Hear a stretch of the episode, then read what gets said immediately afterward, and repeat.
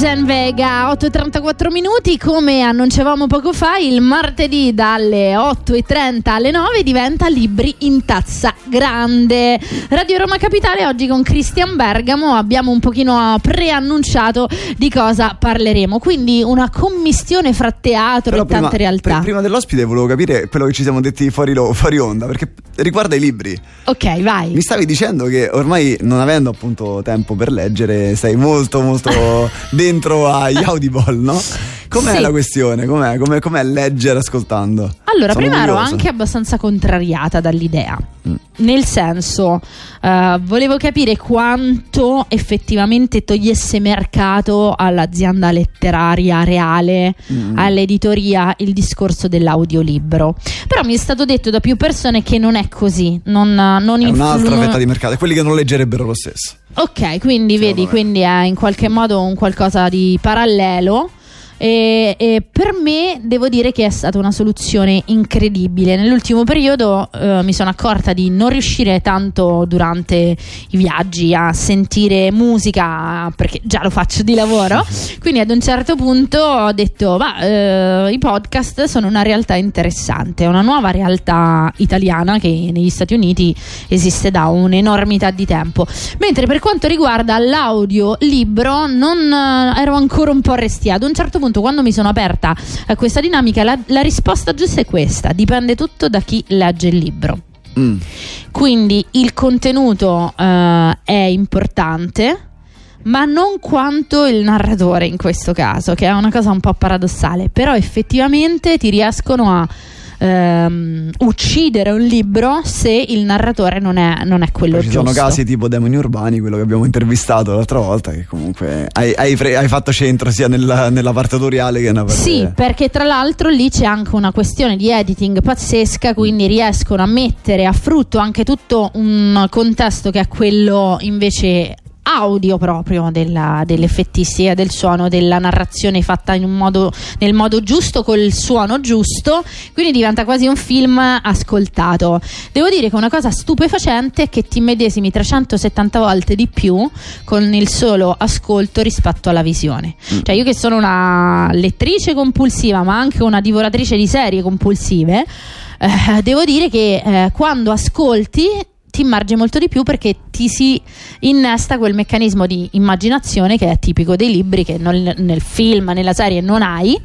Mentre con l'ascolto sì, perché comunque è la tua immaginazione quella che dà luce, poi dà, dà- il film parte nella tua testa e Vedi. quindi ti arriva un sacco di più. Perciò Sì, eh, sicuramente promossi, audiolibri, tanto per chi, per chi non legge, ripeto, non, non leggerebbe ugualmente, quindi almeno chi fa lunghi viaggi, magari gente che comunque viaggia tanto per lavoro, è consigliatissimo. Quindi ero contento di sì. sapere la tua esperienza e di fare questa premessa perché in qualche modo Massimo Simonini che ci sta ascoltando ha a che fare con la, con la parola scritta ma anche la parola recitata, quindi siamo molto curiosi di sapere come, come la pensa e diamo il benvenuto a Massimo Simonini. Ciao! Ciao, buongiorno. Buongiorno, Sì. ciao, buongiorno. Chi è Massimo Simonini? Innanzitutto faccio un po' una premessa per gli ascoltatori, è uno scrittore, è un drammaturgo, è- esordisce in narrativa nel 2012, eh, ha tre libri in attivo, continua a lavorare come nel, nel teatro, fa anche l'editor, il ghostwriter, insomma qualcuno che con le parole non, ci, ci lavora. Ho letto da qualche parte che a dieci anni ti hanno regalato una, una macchina da scrivere, è esatto oppure è la leggenda che lo dice? no, no, è verissimo. Ho cominciato con quelle di quelle di plastica di una volta con i tastini uno piano piano a scrivere e poi ho preso, ci ho preso guzzo, diciamo. E adesso è il tuo lavoro. Com'è Sì. rispetto a quello che ci siamo detti prima, rispetto agli audiolibri, com'è scrivere sapendo che la tua parola andrà soltanto su carta oppure scrivere sapendo che qualcuno la reciterà? Ma eh, guarda, questo è sempre stato il, il grande dubbio delle- eh, tra il teatro e, la- e- e il romanzo, appunto. Sicuramente il- l'idea di avere qualcosa di, di concreto, appunto il cartaceo, infatti non sono un grande amante de- dell'ebook perché la soddisfazione di, di sfogliare una pagina, di sentire l'odore della carta, quello è, è- è impagabile. E, e poi appunto facendo nel, nel mio lavoro anche teatro, certo mi rendo conto che eh, invece il feedback che ti può dare immediatamente un, un pubblico, un applauso, eh, è un'emozione che però questo nel, nel romanzo ti, ti manca. Mm, non c'è nessuno che ti applaude nel momento in cui legge il libro, no, diciamo. sarebbe bello averci una telecamera lì nascosta. Allora, invece una, una, domanda che ti faccio è sulla questione, ancora qui mi lego al discorso che, face, che abbiamo fatto prima con Giorgia, la questione lavoro, no? E non c'è più spazio in Italia per alcuni cervelli, quindi si parte, quindi si, si, cerca altrove la felicità e bla bla bla. Ma dal punto di vista della scrittura, com'è la questione lavoro? Cioè si vive di scrittura e eh, diciamo stai parlando con qualcuno che si arrovella spesso questa, su questa domanda, com'è la questione? Cioè tu riesci ad applicare la scrittura a varie situazioni. Ho letto Ghostwriter, ho letto l'editor, eh, e ovviamente teatro e, e, letteratura. Come funziona e, come, e cosa diresti oggi ai ragazzi che ci sperano? Guarda, io um, diciamo fianco appunto, come hai detto, alla parte di scrittura è una, tutto un mondo che poi chiaramente sei costretto ad integrare, nel senso che eh, per carità ci sono persone che vivono solamente di romanzi e, e quello insomma, mi, mi auguro insomma, che, che, possa poi succedere a tutti quelli che hanno questo sogno nel cassetto. Certamente, eh, ti dico per esperienza personale, io sono, eh, ero ingegnere, nel senso io sono, mi sono laureato in ingegneria perché comunque avevo questo, questo doppio binario e, e, mi piaceva studiare ingegneria. Poi eh, col mio primo libro le cose ecco, sono andate bene ho detto basta, abbandono tutto, sono rimasto ingegnere ma non, non pratico e, e, e, quindi avendo le due strade di fronte di, ti dico che sicuramente è molto più faticoso vivere di, di scrittura devi assegnare, devi associare a questo eh, altre attività come appunto faccio tantissimi laboratori, eh, poi ecco il teatro comunque ti dà quel, mh, quell'avventura in più perché comunque hai la, la tournée, hai le, le, prove, hai il mondo della, della, regia che sicuramente anche quello eh, vuol dire tanto. Un ragazzo che vuole provare e che vuole entrare in questo mondo gli, gli si può dire sì, scrivi, non partire subito con l'idea se, se uno sfondo è, è finita e bisogna avere tanta pazienza e bisogna, bisogna crederci e, e, sicuramente bisogna reinventarsi continuamente, ecco, quello sì. Tu sei uno dei pochi casi che abbiamo intervistato fino adesso, ne abbiamo intervistati veramente tanti di ragazzi, ragazze comunque adulti, gente che comunque lo fa di mestiere, che non è partito dai social network, almeno da questo, questo sembra da, da quello che abbiamo studiato di te, e molti invece parliamo di Simone Tempia, che comunque non so se conosci Vita con Lloyd, piuttosto che Roberto Emanuelli, gente che comunque ha cominciato ad applicarsi sui social network facendolo diventare quasi un lavoro e da lì poi è passato passata la narrativa o altro genere di scrittura. Tu che rapporto hai con i social network e se, perché non l'hai visto come un trampolino di lancio oppure se non stai facendo qualcosa per farti notare un po' di più? Allora, mm, diciamo che essendo partito tutto dieci anni fa, non voglio fare il, il vecchio, ma nel senso eh, c'era questa attenzione ai social network, ma appunto non c'era ad esempio Instagram, in quel momento c'era soltanto Facebook che raccoglieva un po' tutte le, le, le forme di, di comunicazione da, da chi voleva fare appunto le, le, l'effetto blog a chi voleva mettere le foto eccetera. Quindi l'avevo preso un pochino così come, come passatempo proprio a, a margine.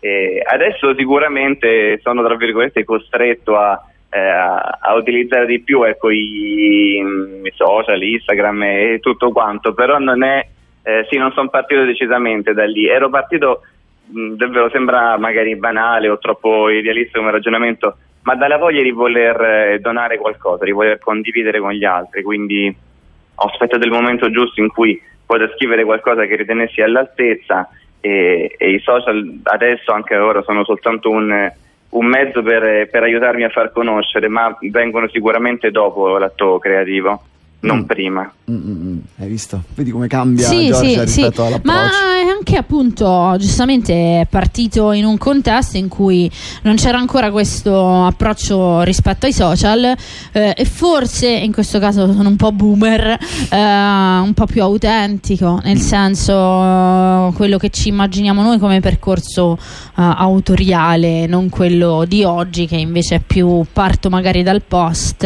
e poi dopo ci sviluppo sì. un libro libro, che in alcuni casi va benissimo, abbiamo citato degli autori eh, veramente eccellenti come Vita con Lloyd, eccetera, però in altri casi veramente ti chiedi, ma questo proprio veramente lo doveva fare un libro? Ma sul serio avevamo, sentivamo il bisogno di aggiungere alla fila dei libri questo libro? Non penso, molte volte un po' così. Anche, cioè, dico una cosa azzardatissima, ma so che condividono. Um, Maccio Capadonna che adoro. Uh. Uh, quando faceva i trailer dei film era stratosferico quando ha fatto il film dell'italiano medio eh, sembrava un lunghissimo trailer spalmato in un lungometraggio. Ecco, secondo me alcuni libri oggi sono un po' così. Cioè, prendi quella cosa che doveva essere magari una cosa da post, che ha un linguaggio diverso del sì, libro, sì, sì, e poi lo fai diventare libro e non sempre funziona. Senti, una curiosità che ti. Una, una, domanda che ti faccio invece appunto riguarda i libri, perché poi parleremo appunto del tuo ultimo libro. E com'è stato il percorso editoriale? Cioè, qual è stato proprio il passo passo quello che hai fatto per poter arrivare a una pubblicazione? Quanta difficoltà hai trovato e quanta difficoltà stai trovando magari nella ricerca di un, non so, se un altro editore oppure un'altra strada? Se possiamo, questa domanda te l'abbiamo lanciata tipo teaser, ma ci prendiamo un piccolo break e ti facciamo rispondere subito dopo, se per te va bene. Ok. Ok, Andiamo. a fra pochissimo. Radio Roma Capitale. Spot!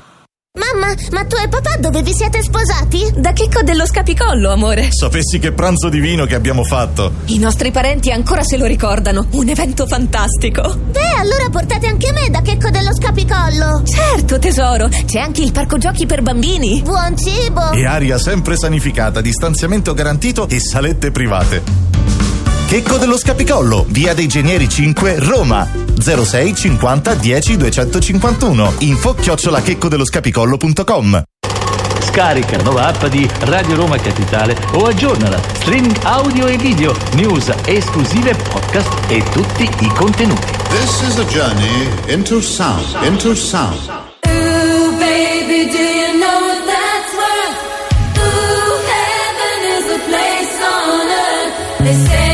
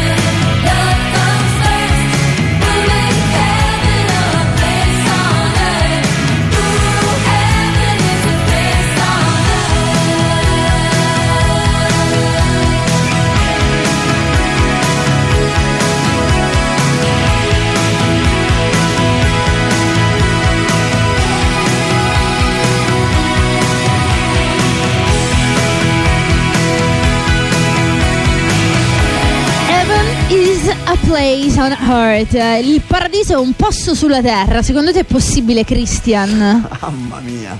Il paradiso è un posto sulla terra. È interiore forse. Mm, mi piace la tua la risposta. No, mi piace, una, be- è una bellissima risposta in realtà, eh, perché difficile quello, eh. è proprio no, è la più complicata delle complicate, nel senso probabilmente qualcuno avrebbe detto le Maldive Eh, no. in maniera un po' più così Quella- superficiale, invece è una, è una bellissima visione quella che ci hai dato. 3937 93 93 93 per eh, collaborare con noi alla diretta, ma Massimo Simonini è rimasto con noi eh, Sospeso, sì, sospeso. sospeso con una domanda alla quale risponderci. Sono curioso, sono curioso. Com'è andato questo percorso, Massimo? Allora, questo percorso è andato, diciamo, ehm, fatto di, di una parte quella appunto più de- de- del- del sogno e poi quando si va al momento di cercare di pubblicare ci si scontra con una serie di, di piccoli step che uno inizialmente neanche si aspetta. Ora in questi anni eh, ho, ho imparato un pochino quali sono, sicuramente la parte delle- della ricerca dell'editore forse è più faticosa de- della parte della scrittura di un libro.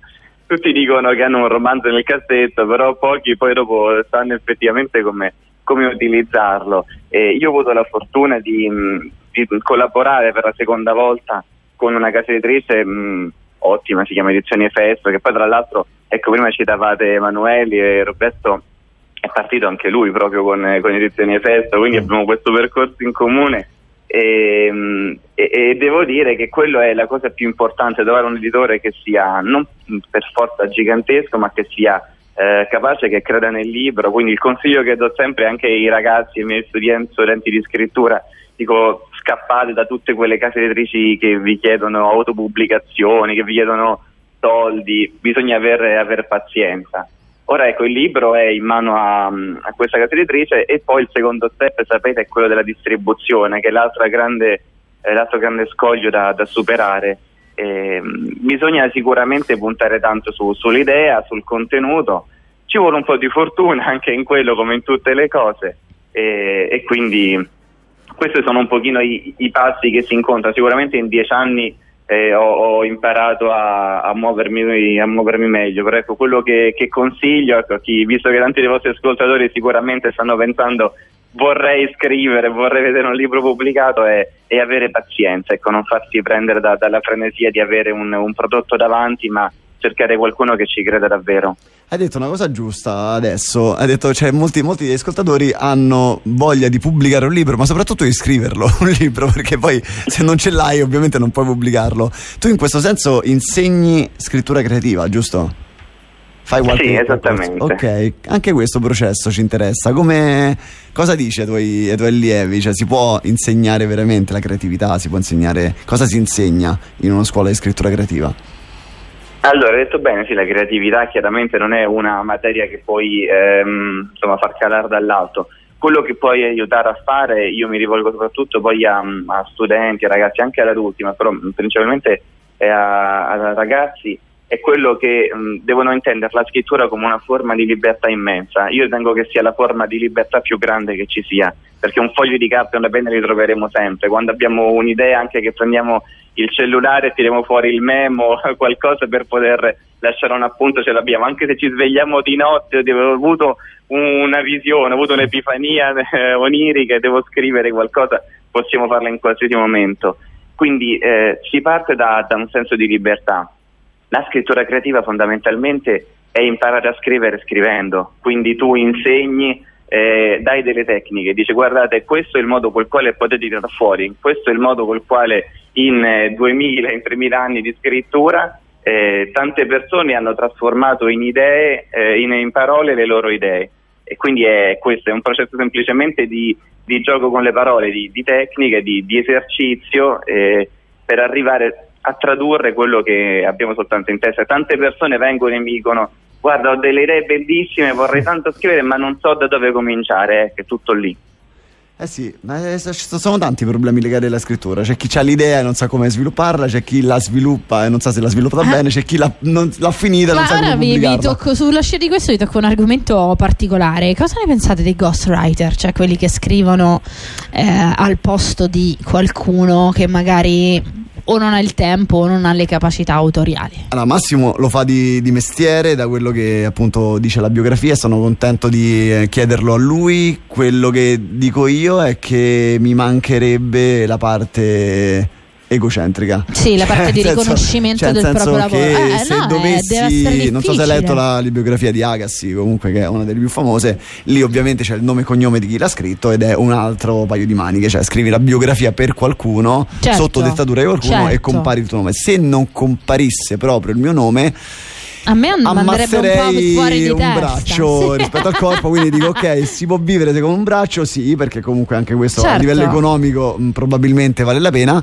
però senza un braccio l'autore è un po' monco e boh, nel senso conviverei questo- con questa con questa consapevolezza non so Massimo cosa ne pensa Allora, mh, inizialmente la pensavo esattamente come te, nel senso che mh, sì, il- chi fa lo scrittore, ma anche tutti gli artisti, hanno una dose di, di egocentrismo appunto tale che di narcisismo anche in, parte, insomma in senso buono chiaramente del termine, che li, li fa sentire, li fa venire meno quando poi devono scomparire al momento poi della, della pubblicazione del libro.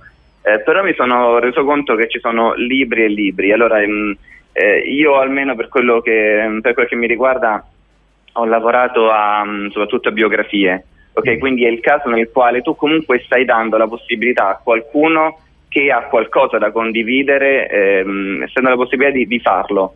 Quindi gli stai scrivendo, stai prendendo magari pochi appunti, poche parole, pochi cenni e eh, dai vita a qualche cosa che può essere utile anche agli altri, perché può essere un, appunto una forma di, di approfondimento delle vite di un personaggio famoso, eccetera.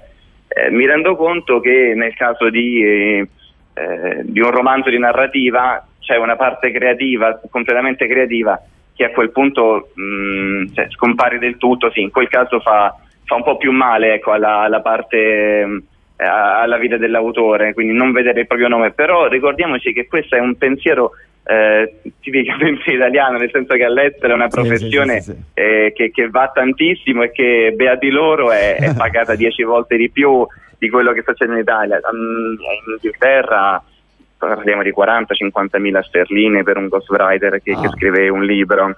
Ah, capito? I grandi autori americani Lego- hanno eh, degli... capito vedi, vedi i cervelli Lego vedi incomincia a essere un po' meno. Vabbè, ma. No, che poi mi chiedo se devi scrivere un romanzo per gli altri, no? Cioè lo scrivi bene, tanto bene, oppure dici, vabbè, ma pure se non mi è uscita quella frase, vabbè, vado avanti lo stesso, perché tanto non ci sarà il mio nome. È particolare come Beh, cosa. sai, ogni tanto, ogni tanto qualche frase dici, vabbè, sai, questo Ma pensiero me lo tengo per me, me lo appunto e lo utilizzo questo, in è il un'altra libro parte. bello, questo è il libro bello, questo è l'altro libro.